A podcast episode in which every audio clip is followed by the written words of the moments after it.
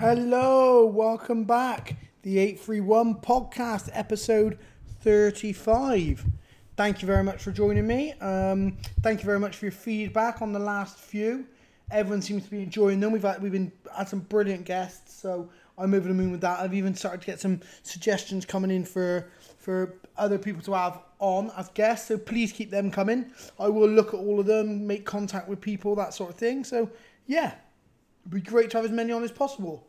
As always, very little housekeeping. We're rushing through these at the moment, so yeah, I will just say sponsors wise, uh, Trojan Nutrition, Trojan Fitness, long term sponsors, the Cloud Seller Limited, A3 Academy Bristol, where I teach and train, Sweatbox Gym, where I teach and train, Pedro Bash the BJJ uh, is my jiu-jitsu. I do all my jiu-jitsu with Pedro. So yeah, if you're interested in sponsoring the podcast, let me know. We'll take any ideas for sponsors. So don't think, oh, it's not really for the right scene. We'll, know, we'll take whatever you have. So give us a shout and let us know if you need something promoted and we'll see what we can do. Otherwise, yeah, if you know anybody else who would be a good guest, let me know. Episode 35, though, today I was joined by Kate Jackson.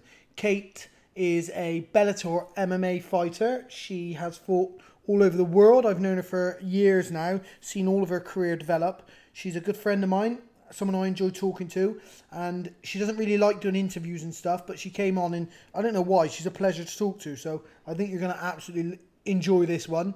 We discuss her recent title fight on Bellator. We discuss her time in the Ultimate Fighter. We discuss uh, this weekend's UFC. So yeah, I think you really like this one. It's got something for everything. So tune in. I'm gonna crack on and let you get on with this one, and hopefully we'll keep pushing these out now, and you'll enjoy them. And we'll see you soon.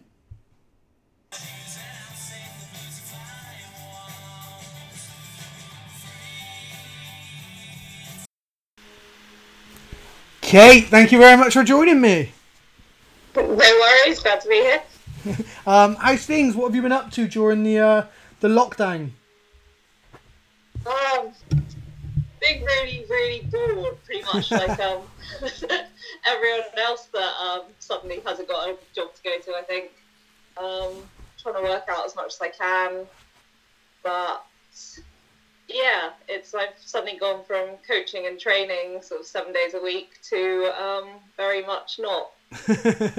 Well, um, so you're you're full time now, full time training, full time coaching. That's your that's your full time career is MMA based stuff, yeah. Yeah, yeah, it's um probably last coming up to four years now, I think, um, which is really cool, and I'm really grateful for it. But um, yeah, it's just um, it, it some of it has a shelf life, and um, losing a chunk of that time, which is a bit frustrating. How long of uh so four years? What were you doing before that? When you so let's go back when you started. What what were you doing when you started MMA, and then what did that lead into work wise? And then subsequently, now you're obviously full time. Um, I think probably uh, I was at um, UWE in Bristol, um, and I was training uh, a bit there. And then when I came home again, um, I'd been managing a restaurant, or I was managing a restaurant in my hometown. Um, probably, I think it was from the year I had my first pro fight. So um, I did that for about six years, um, and then uh, I went full time. Um, not at the same time as the Ultimate Fighter. So, um, Okay. yeah, that was um, that wasn't something I thought. Well, you know what the early days of the sport were like. Um, Yeah. it didn't really didn't really seem possible. Yeah, well, especially for for women, like you know, like for women, it certainly wouldn't have seemed possible to be full time when you were struggling to even fight people who haven't even either fought already or you're training with. Yeah, definitely. Um, yeah, when I first started, um, I think women coaching was pretty much unheard of. Um, so that in particular, I think the the fact that I can do that um, and that it's not a big deal nowadays at all. Um, yeah, that in particular to me is um, it, it's, it's something I, I love coaching. It's something I really enjoy doing. Um, so I'm I'm glad that's a possibility. Yeah, and you, I mean, people may not know, but you you've been fighting a long time for, especially for a for a female. You know, for a female, you what two thousand eight or nine or something was it your debut? Yeah, two thousand and nine. So um, so that's yeah, eleven years ago this month. Um, Yeah, that's a long time for a, for a UK female fighter. That is a really long time. There was a couple of girls who Cherie, I think, was before you, maybe um, a couple, but certainly no one who I would say has got to the level that you are, or has been has as credible as you are from from early on. You know. No, I think there are. I mean, obviously there are women coming through now that will go a very long way. Yeah.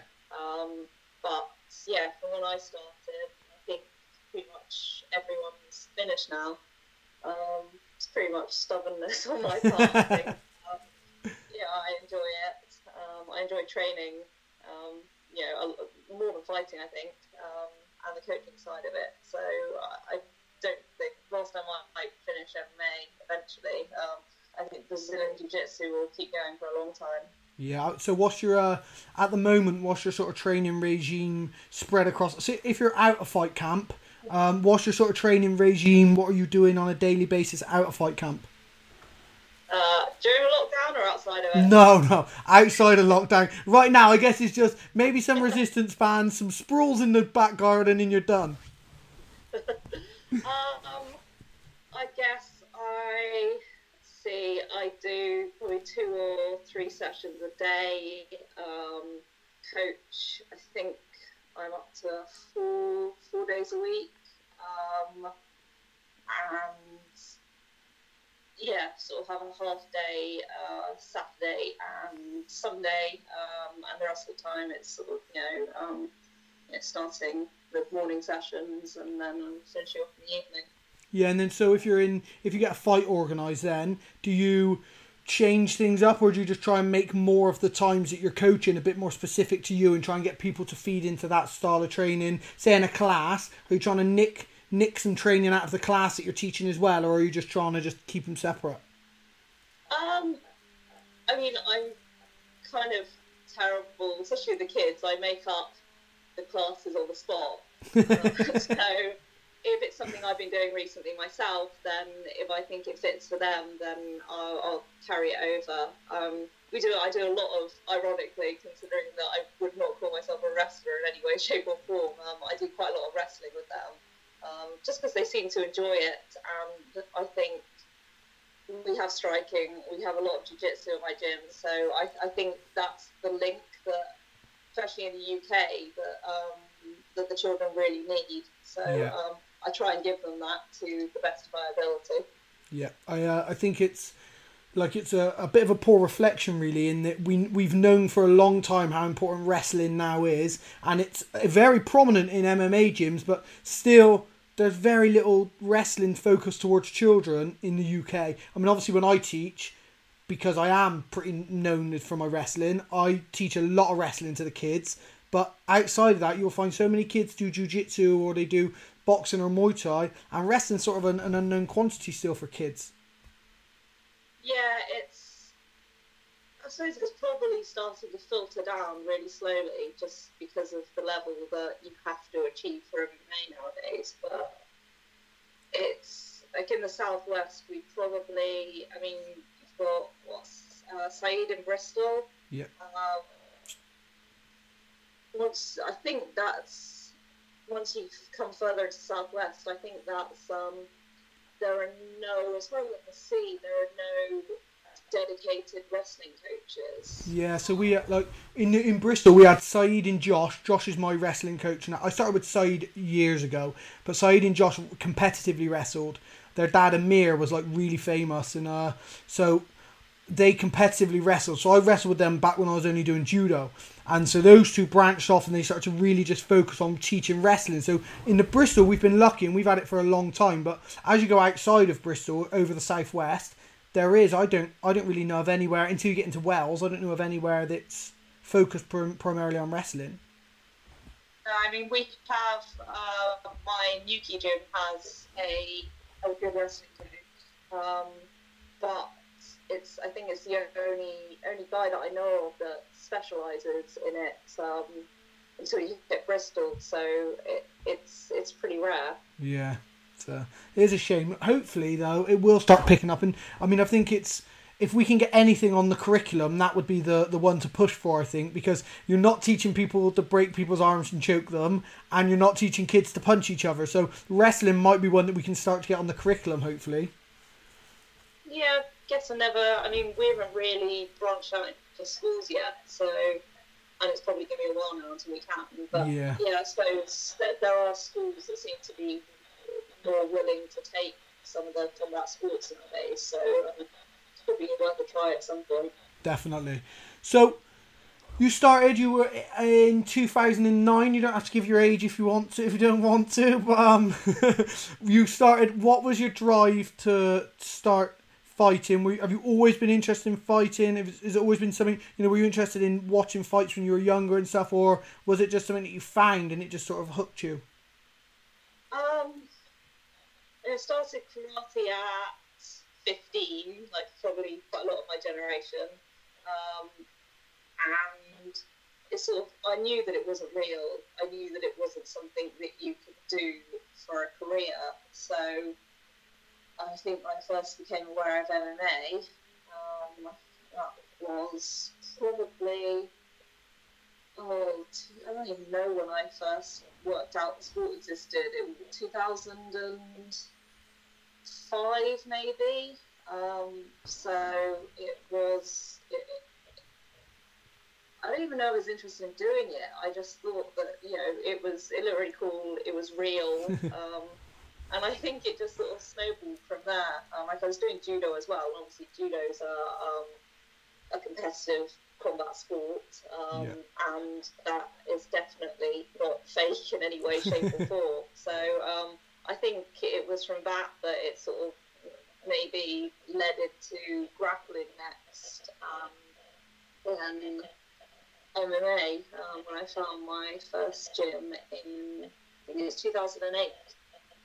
Where uh, where were you training in two thousand eight? Uh, concept gym in Newquay. That was the first place, yeah, with Mark there. Was it Mark? Was Mark there then? Yeah, Mark. Yeah. Yeah, Mark Rowler. He's Yeah. still my coach. Yeah. Um, but obviously, my my jiu-jitsu team um, and the gym that I you know probably spend a bit more time at nowadays is um, in Flow Martial Arts in Plymouth, Yeah. which is um, absolutely massive. Um, which nowadays is massive and empty, but um, yeah, it's it's an amazing facility. So? Um. So when when you were growing up, school and stuff, were you sporting? Were you into sports? Did you play for like I don't know the the girls' football team or netball team or anything? Was it an interest of yours to be sporting and athletic? Uh, no, I didn't. I didn't. I was te- terrible is not the right word. I didn't enjoy. I didn't enjoy sport at school. I did gymnastics. I did swimming, but um, uh, I swam competitively. But I've none of the none of the team sports at school really seemed to do it for me. So um, I'm finding out now that um, it, team sports are super important because like training on my own, working out on my own really sucks. Like I like I like my gym and I like having my teammates around Yeah. me. So um, yeah, that, that I'm very much into team sports now, even if MMA doesn't look like it's one from the outside. What um? So what about family and stuff? When you told them you wanted to fight, how were they? Like, was it something where people? Because for me, I like obviously I'm a I'm a guy who grew up doing a lot of judo. I played hot football at a high level, and I was always quite sporting. And then I was like, oh yeah, I'm gonna fight, and they were like, of course you are. Yeah, obviously. I was never allowed to box when I was younger, but I was like, there were everyone in the family was like, yeah, yeah, no, you're definitely gonna fight. Yeah. So was it sort of the same for you? How did the family? Because I mean, obviously, I've coached girls, um, and to a high level, like taking them from nothing all the way up. So I've coached them, but it's hard to really get an insight as to what goes through the process for when, because when you must have told your family, yeah, I'm going to fight, they would have been like, well, girls, girls don't fight. Who's fighting? You know? I can't even remember telling them that. Um, like my dad always he drove me to karate, um, and they've always been supportive. But I can't remember. I can't even remember telling them about my first fight. Um, they knew it was happening. I was uh, um, living with an ex at the time, obviously, so they didn't they didn't really have much to do with it. Didn't see any of the run up or the aftermath. Um, so it was literally me telling them. I mean, they I don't know if they'd seen judo competitions. They knew I'd done them, so um, they. I, I remember my mom didn't like it. did, did, I wouldn't have understood it either, especially back then. But um, so I had. Yeah, I think they were just relieved afterwards that I was, you know, I was okay. Nothing Yeah. bad had happened. Um, it was a short fight, um, I- and I don't. I mean, I barely understood it at the time, so Yeah. um, I don't think they did. So the difference in ten years is absolutely massive Yeah. um, because they both came out to Hawaii with me in December, which is possibly our last holiday um, for quite a while as well. So um, I'm glad that happened. yeah, it's amazing that now their daughter's fighting in Hawaii. They get to go over and see. That's the, an, an incredible thing to go back for anyone like of any your son or your daughter. If your son or your daughter gets to a level in MMA where you're going to places like Hawaii and stuff to watch them fight, you uh, to look at them and be anything but proud would be ridiculous anyway because it's a massive achievement. The level that you're at now is a massive achievement, irrespective of male, female, to fight for a world title on a show like Bellator. It's a huge achievement. Yeah, I guess I. I find it like the build up to it was obviously kind of insane, um, and I was pushed and pushed and pushed um, to try and explain what it meant to me. Um, but now that it's it, it ha- you know it's been and gone, it's it's kind of really easy just to downplay it and it fade into one of those, you know, just another part of my career, I guess. Yeah. Um, so I don't. It, it, it seems something that happened a very long time ago right now. Yeah, I mean, and I guess you got like, so I'm very much, I'm a one fight guy. So that's my last fight. What's happened happened. I'll build on it in the gym and I'll work on stuff, but on to the next one. Whether that's winning a title or losing a fight that I should have won or whatever it may be. Once the fight's done, it's done. I use it to to uh, progress as an athlete. But other than that, it's done. Win or lose, I'm ready to think about the next fight then. So I guess you, what you're saying is the same sort of thing. You're just, you know, you fought for something. It was an amazing achievement, but you're ready now. Let's go forward. Yeah, um, yeah. My focus, I my focus definitely after that was just getting back in the gym, and it wasn't even work so much working on flaws in my game from the fight itself. It was my jiu-jitsu coach. You know, I'm a brown belt under him, and he has areas of my game that he wants me to fix, um, and therefore that is what needs to happen. Um, it's taken me a very long time to get to the point where I actually listen to him, but um, you know, if he if he says there are things that he wants fixed, then I'm trying bloody hard to fix them. so um, yeah, that's that was um, is my current focus anyway. it's nice when you've got you've got your jiu-jitsu coach who's like, uh, we need to fix this, we need to work on this, and you're a bit like, but I like my top game. Do I need to work on that from bottom half? You know. yeah, very much like that. He's he's obsessed with framing at the Yeah. moment, and um, what else? Oh, building base underneath you and you're wrestling back up. So it's not it's not even anything exciting. Who's your It's jiu-jitsu coach? Kenny Baker. Okay, Um, yeah.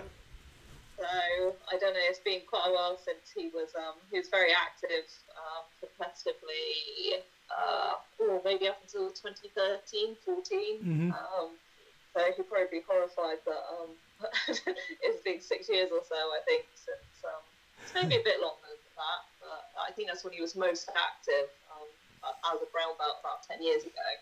Um, which which is a long time now. Yeah, I mean, I, I, like he's known. He's known from. He, he's a uh, like a veteran. He's he's well known. You know, he is. He is. Anyone who's listening who who is interested in the sport back in back from years ago and follow back, they'll know who he is. Definitely, definitely. Yeah, he's, he's still. I mean, on a good day, uh, when he you know, isn't feeling lazy or broken, he's still very, very impressive to watch at the gym. I mean, Yeah. Not on a good day, no one can touch him.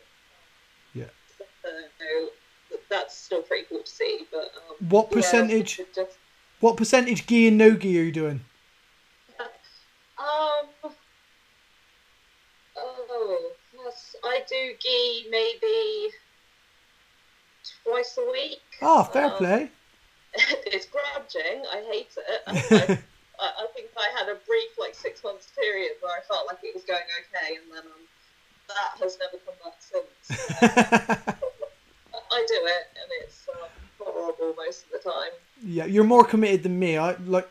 I, I think uh, in the last ten years, I've probably got twenty gi sessions, maybe twenty-five, and I would say four of them are at gradings, and I've only been to four gradings in the last ten years, probably, which is why I don't get my belts. Like Pedro says to me, he's like. You don't come. Like, how can I give you a belt? You don't come. I'm like, I can't argue with that. I guess. Like, I guess I gotta be here. so, yeah, you are doing better than me. I, I when I, I had the Bristol Open not long ago, and I had the gi on probably twice a week for three weeks, and before and after that, I can't even remember. I watched you at. I was at Somerset Open. Yeah, Nogi. Yeah, yeah, obviously. Yeah. um, but yeah, that was cool. Um, my teammate was supposed to be, I think, supposed to be in your category, um, and he pulled out because he had really bad flu that week. Um, so um, it was. I think there were quite a few, quite a few of you. Yeah, maybe three or there were more than there was on the registration list anyway. Well, I, um, I turned up on the day and I just uh, I just said, "What's the highest belt you've got grade in here? What's the highest belt level you've got and weight category?" And they said like, "Oh, we've got brown at this." I was like, "Can you put me in?" And Simon was like, "Yeah, if you want." I was like, "Okay." So I stepped in then there and then in the morning. So I yeah, no, no, I'm here. see 'cause it's um, I think in the whole run up to that comp there were sort of one and two um, brown belts at your weight, so um, it, it was nice to see more of a day. Yeah, I mean, it's just, isn't you know, people don't. I feel people don't push themselves. They don't want to, you know. And I, I hate doing grappling comps because I think some people it's their whole life. They train just to go to a sports center on the weekend, and so they're going to try and rip your arms and legs off. As where I'm going to go and thinking the whole time, oh please don't get injured. I really don't want to get injured in a leisure center doing doing BJJ. So Yeah, I think Lee said that about jumping in. I think he jumped in on one of the Welsh ones um, because some guy's opponent hadn't turned up, and he said he doesn't want to compete an adult again. He says they just they take it so seriously. yeah. Um, he's like, yeah, yeah. If you want to have my arm, have my arm. I don't care. Just anything rather than getting injured. Yeah, exactly, exactly. Um, so you were at like 2008. You've started fighting. Things are going quite well for you. How long then was your? When were you Ultimate Fighter? Was it 2015? Um, sixteen. 16. Um, so I think it was airing four years ago. Um, Yeah. And Terry Hughes and I went out to Vegas for it at the end of 2015. Because that's what I came and met you, there. didn't I? Yeah, I came and met you at the tryouts. That's right. So yeah, 15. Yeah. Yeah, you invited us to. Was it base jump? Yeah. I won't say where because I have a feeling that it wasn't um, somewhere. no, Um, it it wasn't necessarily legal, but I have the video and it went well. oh, I was going to have. It's now time to be caught, you know, being at the top of somewhere we maybe shouldn't be. Yeah. Watching that happen. Yeah, possibly.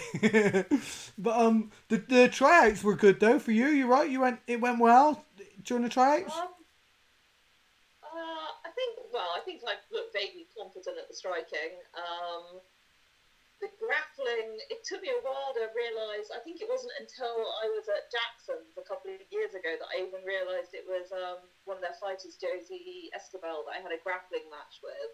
Um, and Ash Williams posted a clip of one of his really early grappling comps where they started on the knees. And that reminded me that the TUF tryouts, they didn't let us start standing 'cause they didn't want people Yeah. double legging each other through the um, conference room rooms or whatever they were, partitions. Um, so I think I had a really crap like grappling match. on our knees when neither of us could get the other one down, and I tried putting butterfly guard out of desperation, um, and I'm not sure anything particularly interesting happened, which was really annoying. well, it's good enough for, for you for them to notice you, which is the main thing. Yeah, I guess so. Um, I don't think I'm, I'm not sure they were blown away by me in the um, interview, um, but I just about scraped through, um, and they were right. I was absolutely shockingly bad in the house. Um, I hated it. Um, I never properly opened up. They didn't get anything interesting from me at all. so uh, I, I, think they're right to be worried. But I think what people don't realise is just how much of a TV show it is. So when I, it may have been the same for you. When I, so I, I went. Uh, I when I went, nobody had flown out before and done the tryouts before. So I saw Sammy Berwick post that he'd sent a video to the tryouts. So I looked at when they were. I was like, "Prada, next week."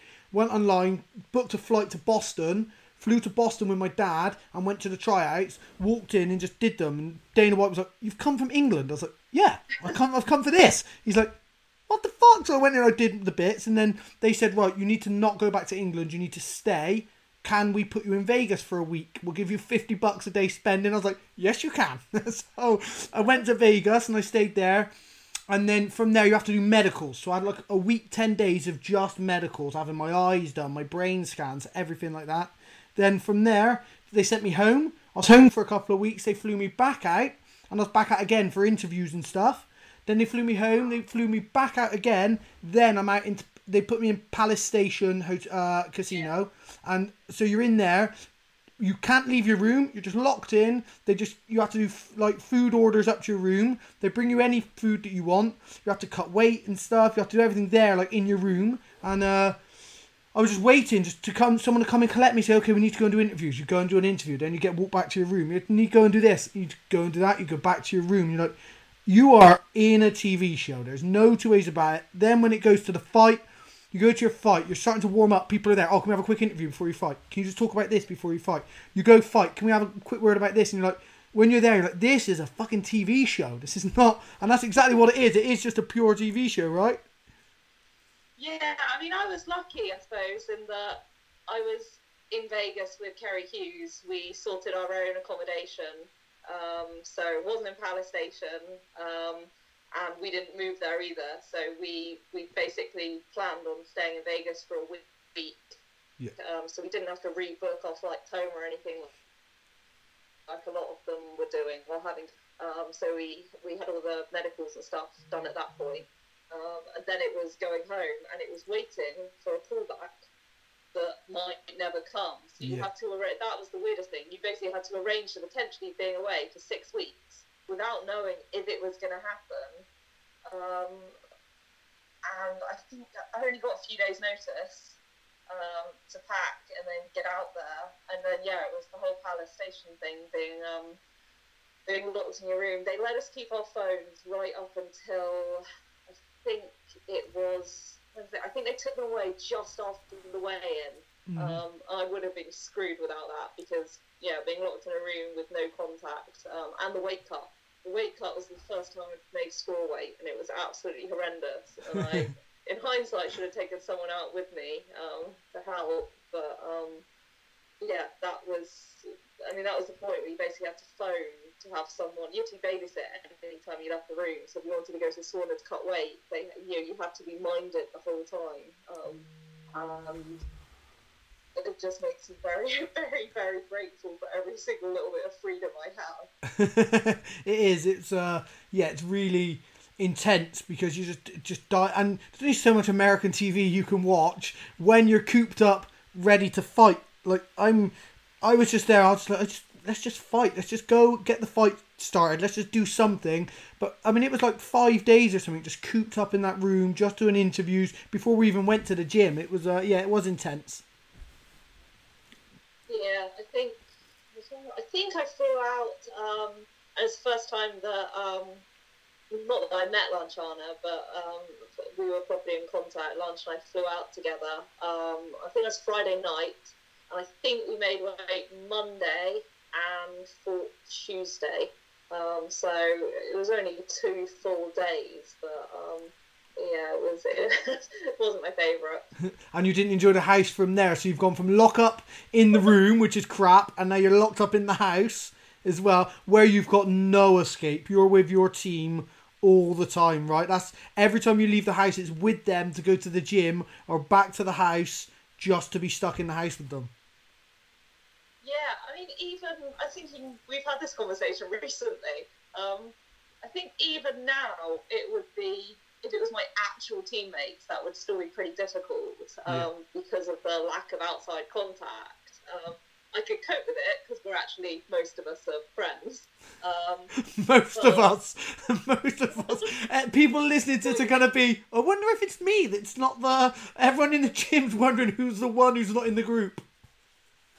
Yeah, well, even the ones I get on well with. I think six weeks in, we'd start um, winding each other up quite a lot. But um, yeah, it, it would be doable. The it, you know the lack the lack of music, the lack of TV, um, all of that stuff. That would still be really hard. But the fact that it was with strangers, um, uh, yeah, I think of having Lunch there was was amazing. I don't think I could have um, got through that without her. So um, yeah.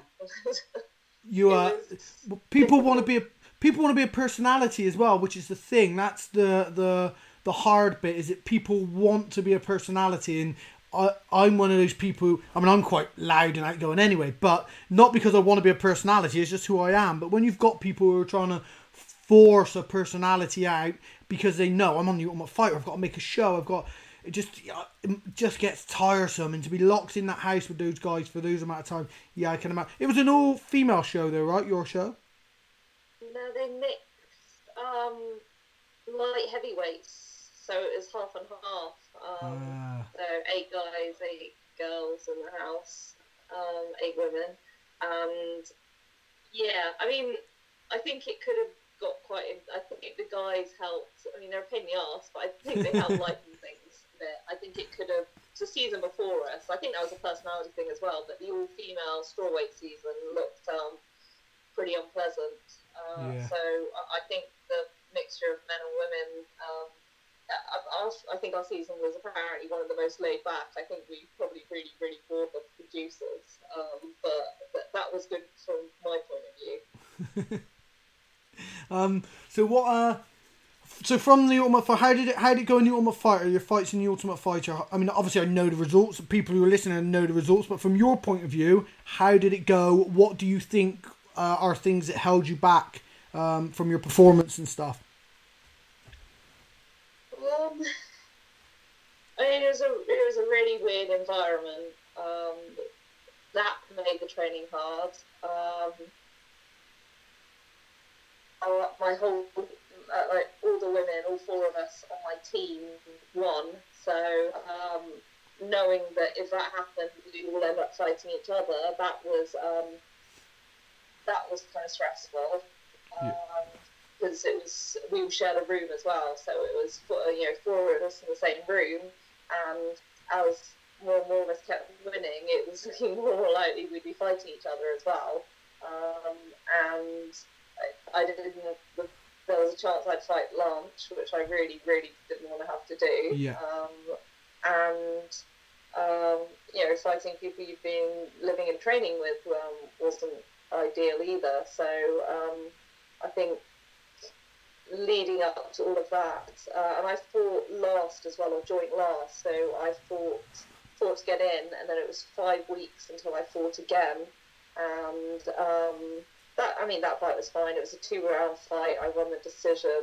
Um, it was nothing spectacular, but um, you know, I won both rounds. Um, and then it was straight into the announcement of um, the next set of fights, um, which obviously I don't think many people outside of that situation would have done that. So going straight from one fight into the next one against someone you've been living in the same room as yeah. for the past five weeks, um, and then I have to make weight again eight days later, um, and that that was horrible. Um,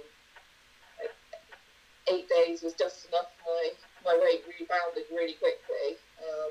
Which it, does normally. So like having to force it back down again um, was not the most pleasant. And this is your first experiences of strawweight as well, right?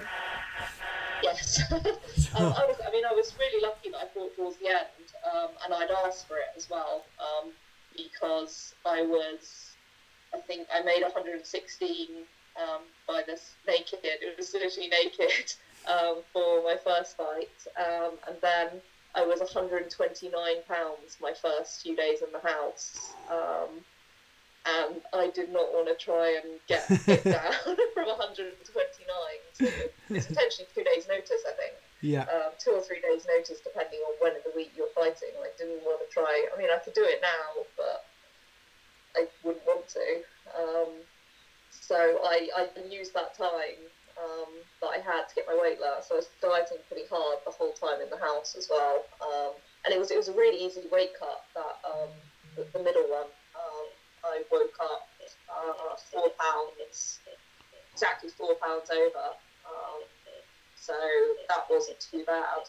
But, um, That's a having to do it dream. Again, Four pounds over is a dream anytime. well, I get lower than that now for flyweight, um, which I'm so grateful for every single time. but, um, but yeah, the, waking up 120 pounds, um, uh, that's the only time, I'd say, in my adult life that I've managed that. what do you walk around at weight wise?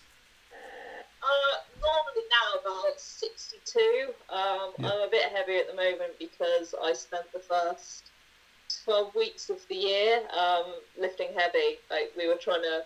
Um, Joe, we won't say whose fault it was. I blame lockdown. It murders my battery. um, so we were saying about the weight that you walk around at now. Uh, you're like 62, did you say? yeah, um, yeah, a bit over 63 at the moment. Um, so I, I started dieting the week before the lockdown happened, um, and then the lockdown happened, and I gave up. So, You started baking. I know. it got me. yeah, I don't know, six just over 63 maybe, um, which is yeah heavier than I normally am. But hopefully, um, I'll hold on to a little bit of the muscle that I, fingers crossed, put on at the start of the year rather than um, lose everything. Well, I mean, so you've got no. There's been no indication or anything yet of when the next fight's going to be, anyway, right? You don't not have anything. Uh, Bellator, um, I think, did the right thing and um, shut down. Shut down everything. They tried for one last show and cancelled it on the day. I can't quite remember why that happened, Yeah. but um, I know they paid everyone, so um, that was yeah. At least they did that, um, and I think I think it's a sensible thing to do to wait it out. Um, 'cause, I mean, the travel alone is pretty risky, let alone the, the training, um, Yeah. dragging your coaches and stuff along with you as well. Yeah, that's it. I mean, the the, the current situation how it is now, I uh, I I don't. I wouldn't want to be rolling around with guys in a gym to get ready for a fight, and I certainly won't want to be preparing for a fight without having guys to roll around with in a gym. So the the natural thing would be to not have a show, you know. Yeah, and I think, I mean, I'm really looking forward to it's hypocritical of me because I'm really looking forward to this weekend's fight. Yeah, Um, but I also think that it's unnecessarily risky. Um, and I mean, I think, especially at the top end of the sport where there's more money, I think if you can afford to have your coaches and your uh, training partners living with you, then th- that's that's a, you know really small risk. Um, if you're Yeah. living together as a household and training together, then that's not a big deal. But um, I think I think if everyone's going back home to their families, then you're putting your you know, your coaches and your teammates' families at risk, which I wouldn't be particularly keen on myself. Yeah, I mean, I, I'm, I'm, I agree with you. I've done no personal training. I've done no like people have been messing with. Oh, where's you got keys to the gym? Can we just get in? I'm like, nope, because I'm just, I'm like, if, if anybody infects a member of their family, and then at, they get it and it's bad, it's too late to then say, oh shit, we shouldn't have done something. No, just also. I've been doing this shit for 18 years. It's nice to not. It's nice to have a little bit of a rest. I've never had so long doing nothing. Even when I had my knee surgery, I still like did some stuff. So it's been a bit nice, really. Yeah, I really miss it. Um, I know that I've been doing it long enough that the movement's still there. I might lose a tiny bit of the conditioning. Um, I actually realised um, halfway through sort of inverting recently that um, that it's probably going to be my abs and the guard retention that's going to be my biggest issue when I come back. I think I think that will probably hurt like hell. Yeah. But outside of that, I don't think I don't think I'd want to go straight back into really hard rolling. But um, I think in the next few weeks I'll be able to roll with a couple of teammates um, legally, um, and you know just go from there. I guess. Yeah, I mean, I, I, I've been doing a little bit of stuff with my dad, some drills with my dad, getting him to try and do some jujitsu. He's not as enthusiastic about it as I would have liked, but he wants to learn some stuff. He just don't want to roll. And then, uh, but that's like, for me, I'm like, this is amazing. If I could just do this for a few more months, just drill, just take it easy. But of course, you get back in the gym and you start like, oh, we'll just flow roll. Then someone goes for something and then. Pff, you know, I'm as bad as everyone else. Like at the beginning, I'm the coach and I can tell everyone how to do things. But when someone starts trying to take my back, you're just like, okay, we're now we're rolling then, are we? So you get carried yeah, away. I think I've definitely got a few teammates that will that they'll roll sensibly at the start, and there are a lot more that wouldn't. Um, so Yeah. I will definitely pick my partners carefully. Um, I just yeah, it's I really really enjoy training with a large team. I like the sort of isolation work you do with you know one person after another rotating Mhm. um, off the wall or uh, king of the mat or whatever people call Yeah. it. Um, uh, I think that's going to be quite a way of happening. But um, what do I want to do in the meantime? You'll find something. I, I mean, I think I read today, like with this rolling out of the phases things, they said it could be like October before gyms are fully open. So if they're saying October, that's going to involve any like jujitsu and stuff's going to be right at the back end of that because obviously it's so close contact. So, I mean, it that's obviously nobody knows yet. We've got to wait and see what happens Sunday. But the proposal for October that sh- that shakes up UK MMA dramatically. I mean, I don't know what the rest. America seem to be on their own path and doing whatever they want, but I'm not sure that the rest of the world and especially the UK are going to necessarily follow suit with them. So Yeah, I was thinking with the big comps, like um, there's probably a chance that New York would do the um, uh, Nogi Pan Ams in September still. Um, Yeah. Wouldn't surprise me if they open back up for stuff like that. But um, would I want to go to New York in September? That's um, that, that's the real question. Yeah, and then we don't know what air travel is going to be like yet either. So, I mean, going to New York's one thing, but if you're going to New York and paying fifteen hundred quid a ticket, you're like, no, I don't. Maybe I'm not going to go. It's double the price. So, yeah, we're we're trapped in this situation, which I feel. Fingers crossed, everything's going to be okay, and it's not being rushed, and we don't come out and then boom, six weeks later we're all locked back down again because everyone's got it completely wrong it's just it's such an up up in the air, isn't it? We just don't know where we're gonna go from this. Yeah, I don't know where Bristol is. I mean, Devon and Cornwall are, have got. Um, you can't really tell with cases, can you? But Devon and Cornwall have got um, a really low level of deaths, so Yeah, it's not something I'm so concerned by down here. Um, Southwest still pretty low um, as a whole, I think. But um, yeah, by uh, I mean the difference between say Cornwall and London is um, absolutely massive. Yeah. So Yeah. It's, I it's tricky. I, I'd like for them to do things regionally, but um, we'll have to wait and see. yeah. For and for me, I I'm not worried about me in the slightest. I'm happy. I'm I'm a healthy guy. I train often. I'm not really that susceptible to anything happening. Um, I'm the right side of forty still, so I'm I'm sort of happy to do all the things. But then you have to be an adult and you have to say, well, okay, but then am I happy to live my whole life in isolation because I don't know who I'm going to come in contact with? And that's where people are, are forgetting, you know. So I think it's going to be up in the air for a little while yet. But so you um the the rate that you're fighting with Bellator, this because this is one of my big criticisms about Bellator. I like Bellator, and I did get approached about a fight on Bellator a few years ago, and I didn't take it. And now I would probably fight on Bellator now because it's a good like it's a very good organization. But also what they were doing before, I don't think they were keeping UK fighters active enough. But now, because of the whole BAMMA Bellator merge thing, I think Bellator seems to be churning out some fights. Are you happy with how often you're fighting? Would you like to be fighting more, or? Um, there was a really annoying gap between, oh god, what year? May 2018 and fighting uh, June last year.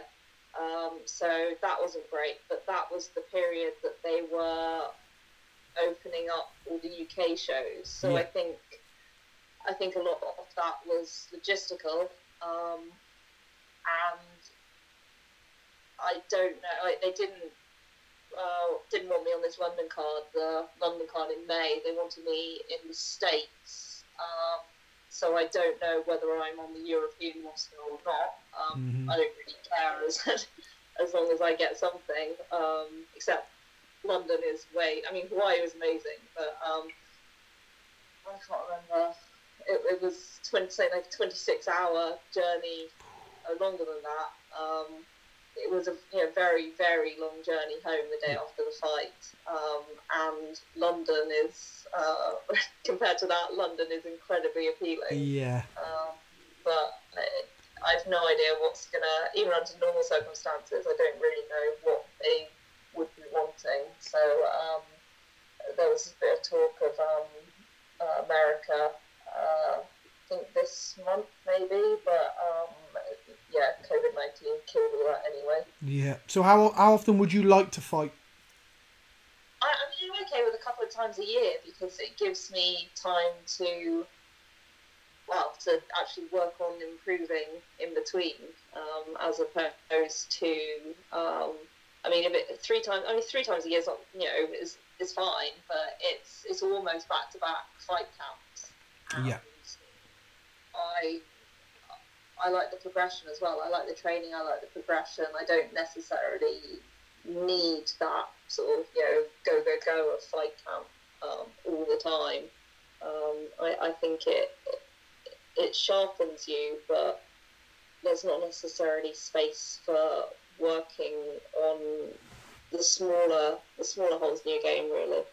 Yeah, I, I agree. Um, I the most I fought I think is five times in a year, and I think that when you're fighting active, unless they're quick turnover fights, you're in and out, and then the next one's maybe a catch weight or something. When you get to the level that you're at, where you know you're expected to make a designated weight all the time because you know you're you're a title contender, it's hard. You know, it's hard to to keep putting your body through that without any break. in three fights a year is, as you say, like considering, let's say ten week fight camps even. Ten week fight camps, you're like thirty weeks of the year immediately spent in fight camps. The rest of the time you've got to think about planning weight cuts, doing this. So it is a lot to, to ask for three fights a year at that level, I believe. But Yeah, I uh, I mean, there are definitely fighters that like doing it. There are like fighters that like doing it more often. Um, I don't think any of them do big weight cuts. I don't do big weight cuts either. So it's not it's not that that's a huge issue. It's just that it it it changes the focus of my training, which is good. Um, well, it, it's both. It, goes both ways. Um, some people really, really just keep climbing that ladder. Um, I just want to get better. I know those two can come together, but um, I, I just like the influence actually involves my jiu-jitsu game um, and striking in particular really um, that was a big focus all this happened um, working with my striking coach a bit more so starting start, starting to see flashes of work that I'm doing with him um, in fights but I, I want to be able to I do think with him in the gym I want that to be able to come out under pressure um, a lot more than it currently is at the moment. yeah, yeah, I understand. Two seconds. We've got some horrible feedback coming through here now. What's going on now? Stop. I don't know if that's your end or my end now. Uh, Can you hear that? yeah, I can hear you. Right, we're good now. I don't know what the hell that was. I had like this weird Space Invaders noise. That was really weird. I thought it was going to crash again. There's only so much video editing I can do. um, Yeah, that's that. I understand exactly exactly what you're saying. So um, let's go back and have a look at the, your your last fight. Let's have a talk about that. How you think you performed? How you do you think it was a good representation of who you are? Um, yeah. Do, how did you feel about the the title fight? Um, I'm really impressed with how I handled the run up. Um, I I struggle with that much publicity, um, and I got through that fine. Um, I was really relaxed during flight week. Um, the open workout went okay, and I was really, really nervous about that. um, uh, all the the weigh in, all the interview stuff, making weight. That was all. I mean, the weight making weight wasn't brilliant. Um, that was more, I think. Uh, I got. I spent how long did I spend? I spent eight days in LA, and I got used to that time difference. But that last jump from LA to Hawaii was um, was something I should have, in hindsight, done earlier on. Um, I went out on the Tuesday and fought on the Saturday, and I Yeah. think because I was cutting weight or carb depleting at that point, um, I just didn't. I was I was sleeping really badly. I didn't really adjust to the time zone difference. So, since that's a lesson learned for next time, um, the weight cut was um, so it was a struggle. I think I didn't. I, I cut almost nothing, like actually sweating. Um, it was like half. I can't remember, about a pound at the most. Um, Wow. The morning of the fight in water. Um, but the I think it's working out for next time. I think I'd probably be better off eating more calories, more carbs, and cutting a bit more water Yeah. weight, um, or getting my weight a bit lower earlier on. Um, because the carb depletion is, is just something that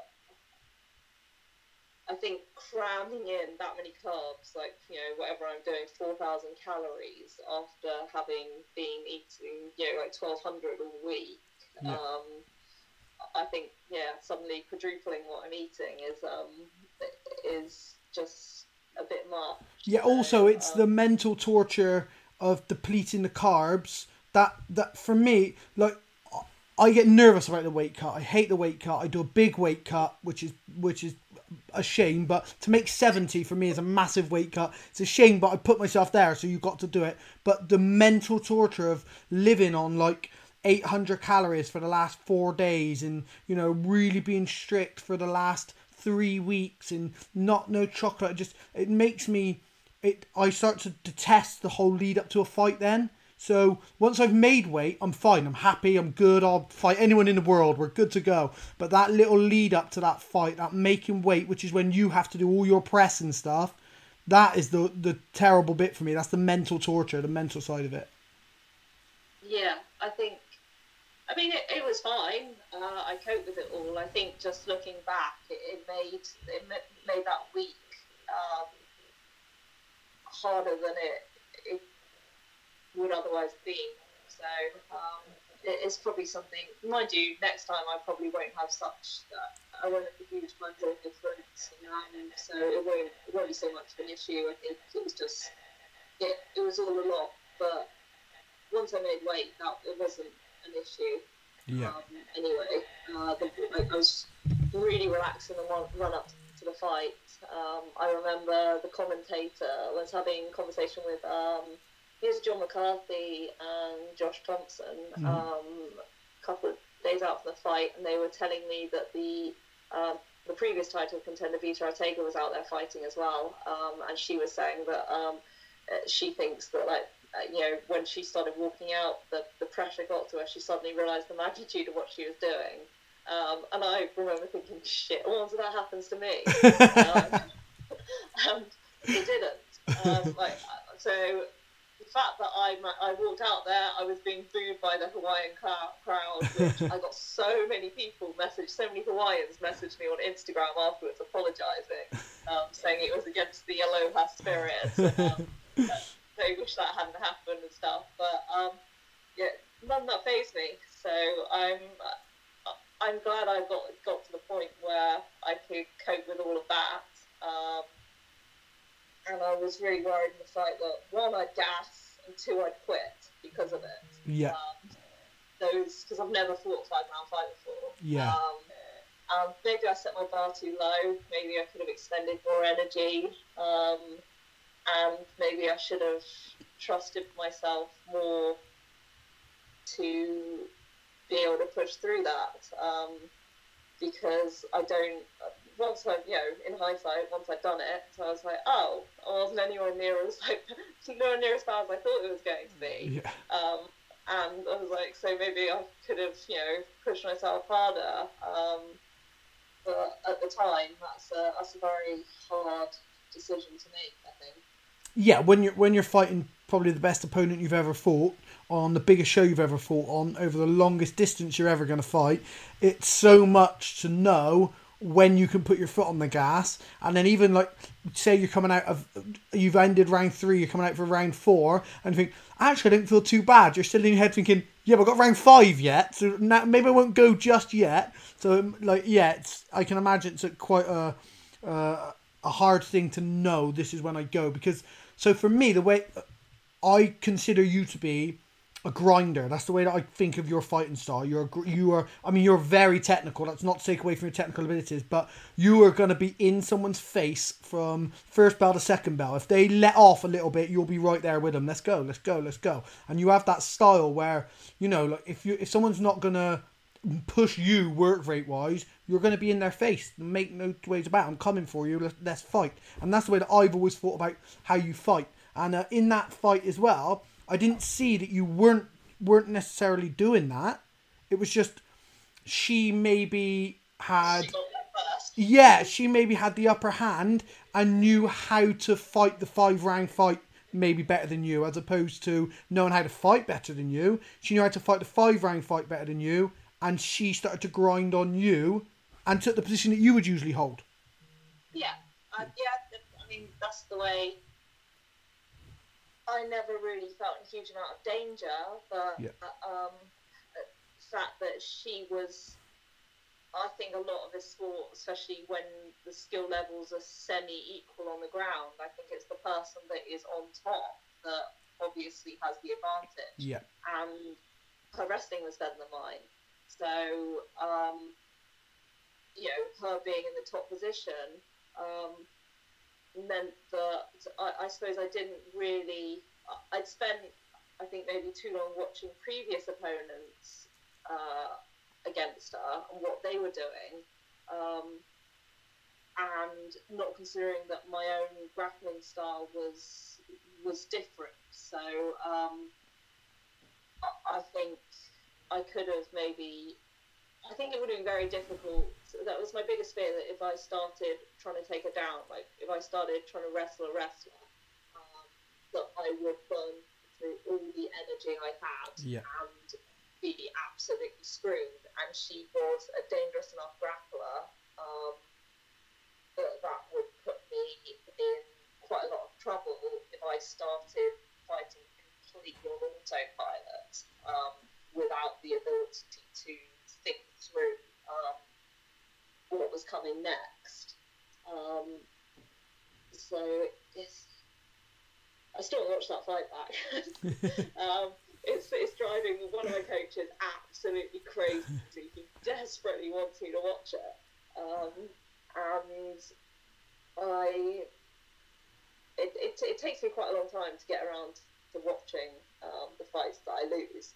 Um, and I probably will eventually, by which point um, it will probably be much less relevant. Um, but yeah, from, from what I remember, um, you know, sh- she she beat me to the positions, um, you know, was slightly ahead, slightly better. Um, that's all it takes, really. So, and w- would you think that's because you were a bit overly cautious in how you approached it? Um, because I mean, you don't. It's one of those things. Like, don't wrestle a wrestler if the wrestler's a better wrestler than you. Of course, don't, like don't do that. Um, and then if you're not worried about your jujitsu game against this person, the thing is, don't be on your back. That's the, that's the logic behind it, right? Don't wrestle a wrestler if they're better, and try not to be on your back. We're good. Um, so that's like go going into the fight taking those those thoughts into the fight with you and thinking, oh, I shouldn't, I shouldn't do that. Do you think that now, in actuality, you probably could have pushed a little bit harder in the in the areas where you gave her a bit too much respect? Yeah, um, it's always, I think it's always using the benefit of hindsight to um, look back and you know what could I have done differently? Because I'm sure she'd be like, well, you know, I would have done so and so, so it's not relevant. Yeah. Um, but yeah, there are, there are. I mean, I went the distance. That hasn't happened before. Yeah. Um, maybe that just means that I was um, stupid enough to get myself beat up for five rounds. I don't know, but um, yeah, uh, the very fact that I mean, I didn't quit at any point. I could have easily have let her armbar me. Um, yeah. I think at one point, um, and I didn't, which isn't obviously it's um, not quitting is not a really big deal or anything. Oh ma- no, Um, it's a massive deal. I think people people will underestimate that even at this level, it still comes into your head. Like they people don't realize that there's points in the fight where you think I could just give up now, and people are just think, well, fair play, you had a good, you did really well there. Like I can actually just, and people assume that that doesn't happen. And what's really strong is when it does happen, and you're like, fuck that, like I'm not, I'm not letting you beat me there. So I think that is a massive deal that you don't quit in situations where you could, and people would like quite willingly be like, that was amazing, you know. So that is a big deal. Yeah, I mean, I've, well, I felt that I pushed it to the end. There, are, you know, there are things that I maybe didn't make sensible choices that I could have done differently, but um, I, you know, I- didn't give up. I kept trying to sweep. I kept, you know, I kept trying to change the situation, um, and maybe my own game played against me. Um, like uh, her previous opponent had a lot of success. Like um, she worked her way back to guard, um, and she was she was landing quite a lot of strikes from the bottom in that position. Um, and I'm probably a bit guilty of um, using half guard and Z guard a bit too much, which meant that she couldn't really get at me, but I couldn't really get at her Yeah. from that position either. So, um, but then I'm not a guard player, so um, maybe I should have um, should have realised that previous opponents were achieving guard because that's part of their game as opposed to all that was there. Um, it's one of the I don't know, it's one of the difficult things about analysing fights really. But it's nice to not get hit as well. If you're in a position where if you're in a position and you're like, oh, she's not hitting me and she's not passing, so this isn't too bad. Just I'll hang on here for five five minutes. Yeah, I it was fine. There, you know, I just I need a better game, um, which is frustrating at the moment because um, there's only so much I can do to achieve develop- that yeah. not being in the gym. Yeah, but that that'll come, and the fact that you you've seen, and the thing is, you need a better game to fight her.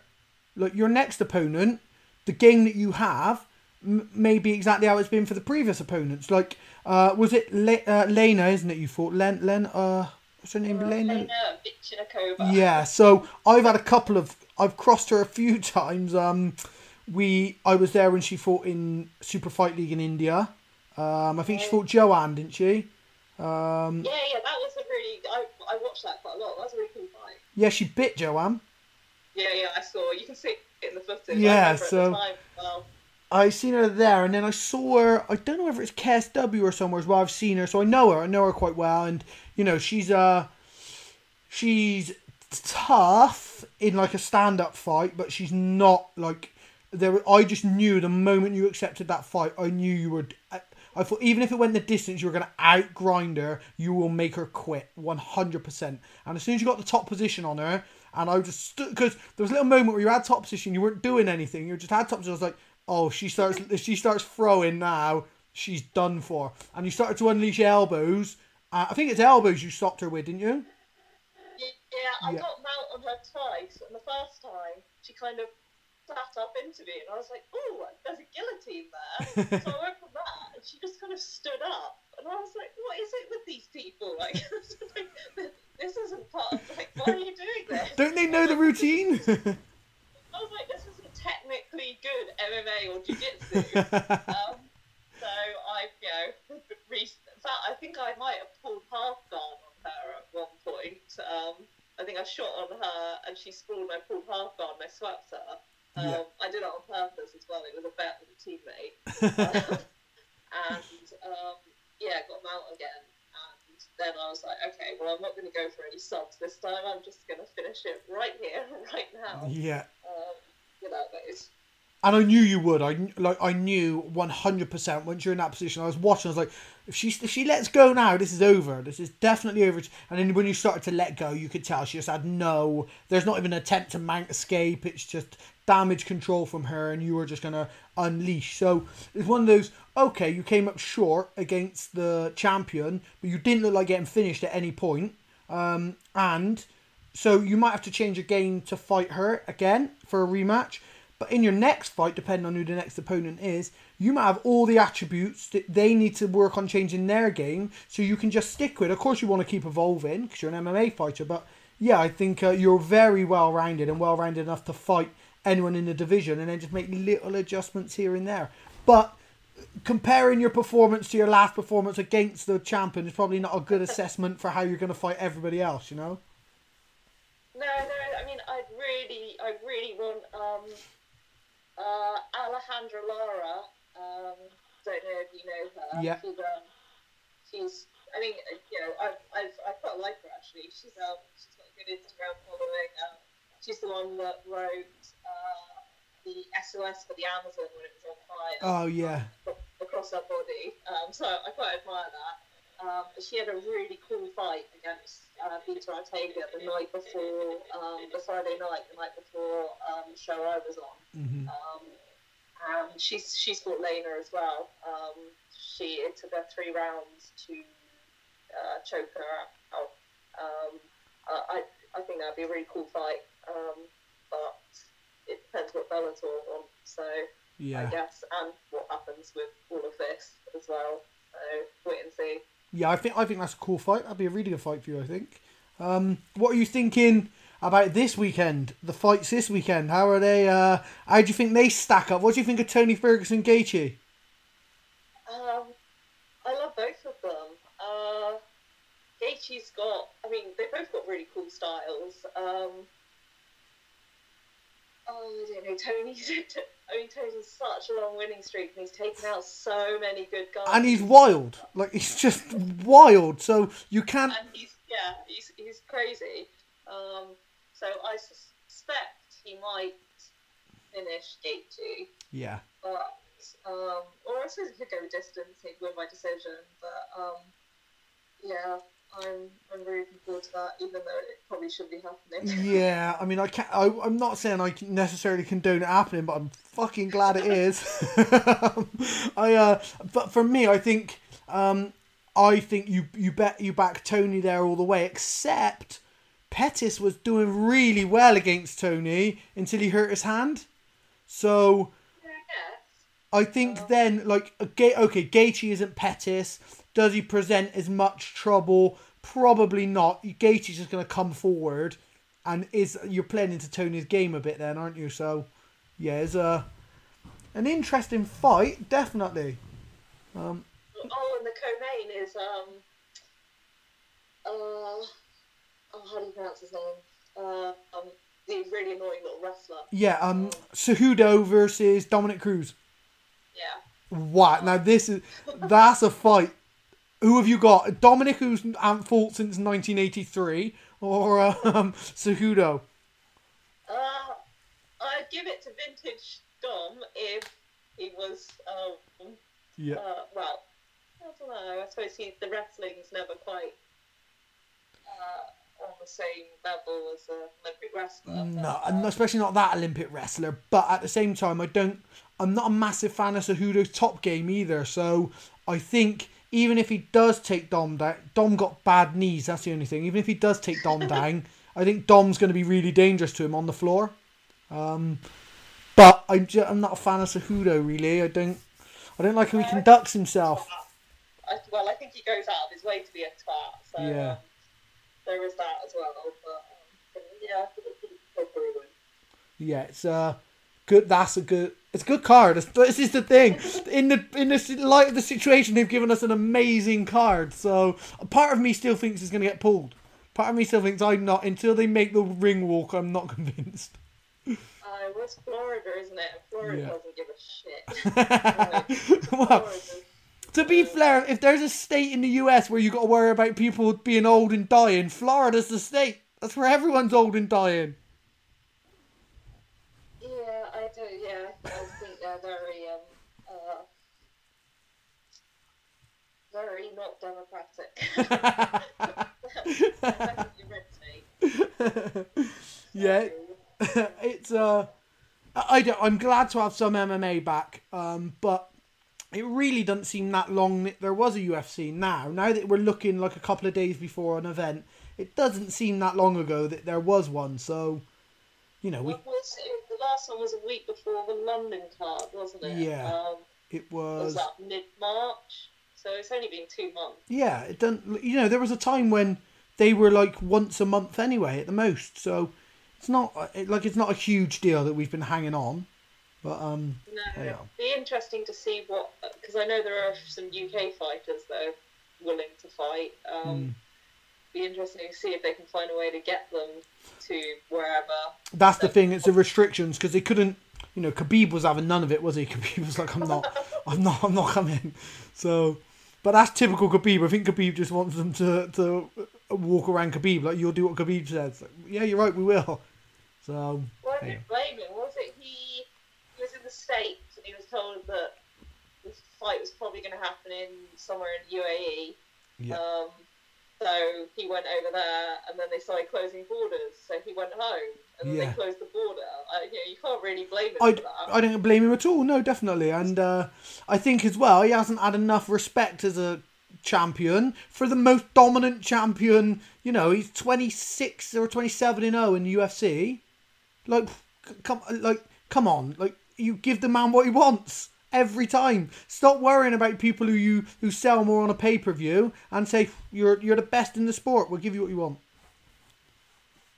In my opinion. I mean, he's. I mean, he is really, really impressive to watch. Like, I love grappling. Um, but then you get someone like, well, Tony Ferguson, the Gaethje, the fight that's coming up, and Yeah. um, that's that's terrible for both of them. That's doing a lot, a lot of damage. um, so you know, both of them long term. But would you Um, have rather seen Ferguson and Khabib? I don't know. I that. Obviously, everyone wants to see that fight happen eventually. Um, Yeah. Was it take try six or something next time? Yeah. Six to ten. Um, but the question there is not can Khabib get him down. It's what can Tony Ferguson do to him on the floor once he is down. on the floor. Yeah, I mean, I like, I mean, he's he's dismantled black belts before, so I don't think he's worried about his grappling. He dismantles black belts every day, aka, but Tony's got a way of damaging people from the bottom with elbows and stuff, and he's just he's different, isn't he? Uh, like you're not you're not finding a training partner like Tony Ferguson, so yeah, it's a it's a tough one to call. It was it was Poirier. It was it Poirier he fought last Khabib. Uh, yeah, Yeah, well, the guillotine. I can't remember which round it was. Um, second, third. third I that- think. There was, yeah, there was a solid guillotine attempt um, that Yeah. was quite close apparently. So yeah, it'd be interesting to see if Tony Ferguson can um, Yeah. do something.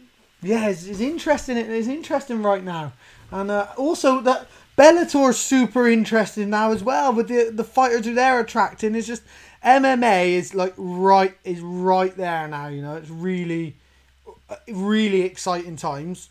Um, this is just emphasised by the fact that a this is happening. B it's an absolute humdinger of a card. Any time where you've got Pettis and Cowboy on an und- on the prelims, Oh yeah, I saw that. come on, like what sort of card have you put together where that fight is on the prelims? Hell of a show.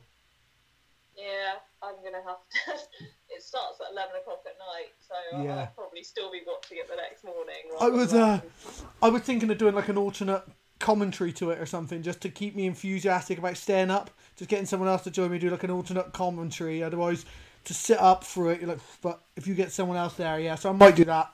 Might keep people interested. Um, what? So anyway, what do you? What else are you doing away from MMA? Do you have any hobbies? Are you doing anything else? Anything else that you can think after this is over? I can turn my hand to this. Uh, that's a bit worrying, really. I could go back to. Um, I did the same bit. Um, I can, you know, I can do accounts and payroll. I've got a bit of training in that. Please I- never say that again. Please, you just killed every bit of enthusiasm of the podcast. You can I do. could, out of desperation, go back to that. Um, I don't know. Um, I'm in the middle of doing a sports nutrition course. Um, so, you know, maybe something along those lines. Um, coaching as much as I can. Uh, so, I'm not sure really. Um, hobby wise, I'm terrible. I get I get asked this question over and over again. Like, what do you do? I'm like, well, I walk the dog. I I watch Netflix. Like, I read. I don't have any exciting hobbies out the hobby that's kind of all consuming. Th- that is so. That is um the the answer of the people who achieve stuff. So like Nad, Nad does nothing but train all the time, see his family, read a bit. I had Mason Jones on here the other day. Mason Jones does nothing but read and do, and do like and train constantly. Most of the top guys who I've trained with all over the world do nothing but that. As where someone like myself was off jumping out of planes, jumping off buildings, flying birds of prey, doing this. There's a reason people like me don't get anywhere, and then there's a reason that people like yourself, you stay focused on something. And I always feel like when I'm training, I'm missing out on the other things I could be doing. You don't. I mean, I guess you're not training thinking, "Oh, I'm really missing out on a really intense dog walk." Yeah, well, I think it's hard because it's suddenly it's, at some point it will suddenly come to an end. Uh, Yeah. I suppose unless you go into coaching, but even then, it's the focus is different. Um, whereas if you have other interests, then it's it's not like stuff still continues. Um, it's it's not like the one thing you do doesn't suddenly vanish. Um, so there's more. So I, I think there's a lot to be said for having more in your life. Um, but I mean, I don't. I, can guess- see you on a. I can see you on the Great British Bake Off. oh, no, Definitely. no, No, it's like my sister and my mum are obsessed with watching like, Master Chef, The Great British Bake Off. Yeah. I don't even know Great British Menu. I don't even know what they are. All these Yeah. cooking programs, and the voiceover makes me want to murder people. Uh, I find them so tedious. Um, I, I, I like baking, but um, yeah, those programs really, really. Like, TV's not for you, is it? TV is not for you. You're like, I'll bake and I'll send you pictures. That's it. Yeah, no, I mean Netflix is okay, but like my kid watches, my family watches University Challenge, like all the cooking programs, all these random like murder mystery detective programs. um, What are you watching on Netflix right now? um, Outlander. And, Did you do Tiger King? oh no, I couldn't bring myself. I just couldn't bring myself to watch it. It was so good. sounded So terrible. It was so oh. good. It was, luckily I watched it like the day that it came out, so there wasn't much hype. So I managed to watch it without all the hype of everyone building it up. Because since people do, I don't. I've never watched Game of Thrones or anything because people hype it up, and as soon as they do, I'm like, oh fuck, I'm not watching that now. And then, but Tiger King, I managed to catch it before all the hype, and I was like, this is insane. It was brilliant. Well, American American people league, I don't know. Don't- I think that would drive me crazy. Yeah, I well, things I can recommend. I fell in love with Fleabag. I caught up on that recently because I've been in like obviously isolation. Fleabag, I loved. I love Killing Eve. Killing Eve is wicked. Oh yeah, that, that's something to watch with as good. Like the first series is a bit like low budgety, but the assassin Jodie Comer is amazing. You just fall in love with the assassin, so it's that's really like really good show. And I'm in at the moment. I'm watching that The Last Dance on Netflix about Michael Jordan and stuff. Oh yeah, um, yeah. I think is that is that, is that Netflix or Amazon Prime? Netflix. Oh, yeah, Netflix. It is Netflix. Yeah but I love it because I love Jordan because of uh, like all through my career. I used to follow like I'd read books from his sport from his um, strength and conditioning coach and his mind as an athlete in the way he, like he used to just walk in and he'd pick team members. He'd be like, "I'll tell you what you need to work on. You need to work on this." And he'd just take a team member and stay behind it, practice, and just help them get better. So like for me, he's the greatest athlete ever. So when I'm watching this now, it's really a really cool look at the team that he was involved with and how he helped make it. It is really cool. So Yeah, I think. When I watch next, I think that's probably something that um might end up watching that with my family because um sports at least something that um that, that, that we can agree on. Well, I say that I don't like most sport actually. Uh, football, I'm so bad. There's no football at the moment. Uh, that, that makes me happy. Um, I don't mind athletics, but like constant, like constant sport on TV, and very little of it is um, anything that I do. So yeah, I I watch very little sport. Um, like I'll watch I'll watch documentaries about Formula One, but won't watch the Formula One. I'll watch documentaries about other sports and won't watch the actual sport. You know, because I'm like, no one's punching someone. Like what sort of sport is this? And then like rugby, I played rugby for a bit, but it was too violent without being violent enough. So like people stood on me, and, and I was like, well, if you stand on me, I should be allowed to punch on you. You've got like you shouldn't be allowed to stand on me if I can't hit you. So it was like violent without being violent enough, you know. So I lost interest. yeah, rug, I mean rugby is one of my favourite ones for like the kids that I coach. If they've got rugby background, then um, that, that's good, and it makes explaining double legs a lot easier as well. Well, listen, Kate, you have been absolutely brilliant. Um, I don't know what you worry about doing interviews. You're a pleasure to talk to. Uh, thank you very much for joining me. I'm going to get you on again at some point, um, but I generally keep it about an hour and 20 hour and 30 minutes because people just turn off. But um, yeah, you've been absolutely brilliant. How can people follow what you're doing? Should they follow you on Instagram or just want people to leave you alone? Vaguely posting on Instagram at the moment. Um, it is Instagram and Twitter are both KPA Jackson. Um, Catherine Patricia Ann. So Oh, there we go. I'm particularly fond of. Um, but that's my yeah handle for both of them. Twitter's mostly me liking um, uh, um left wing um, political posts. So um, if you're not a fan of that, I suggest you don't follow me on Twitter. But um, Instagram's um, you know normal training and not so much training stuff at the moment. bacon. I can add her for her misshapen bread. Definitely worth adding her for her bacon. Um, yeah, well, Most of my bread's really good. I've got a sourdough on the go at the moment, but it's um as long as I don't accidentally collapse it, getting it um, onto the baking stone, it's all good. Well, it looked the bread looked delicious. To be fair, it did look delicious. So um, no, honestly, it's been an absolute pleasure. I've had loads of fun talking to you. Um, we will get one of these done. Let's try and get some semblance of when they got a fight coming up or get back to normality of some kind, and then we'll get you back on because I, I know we can carry on like we can talk for ages. Thank you very much. Um, stay there. I'll cut this off and then I'll go and say goodbye to you personally on the other one. But thank you very much.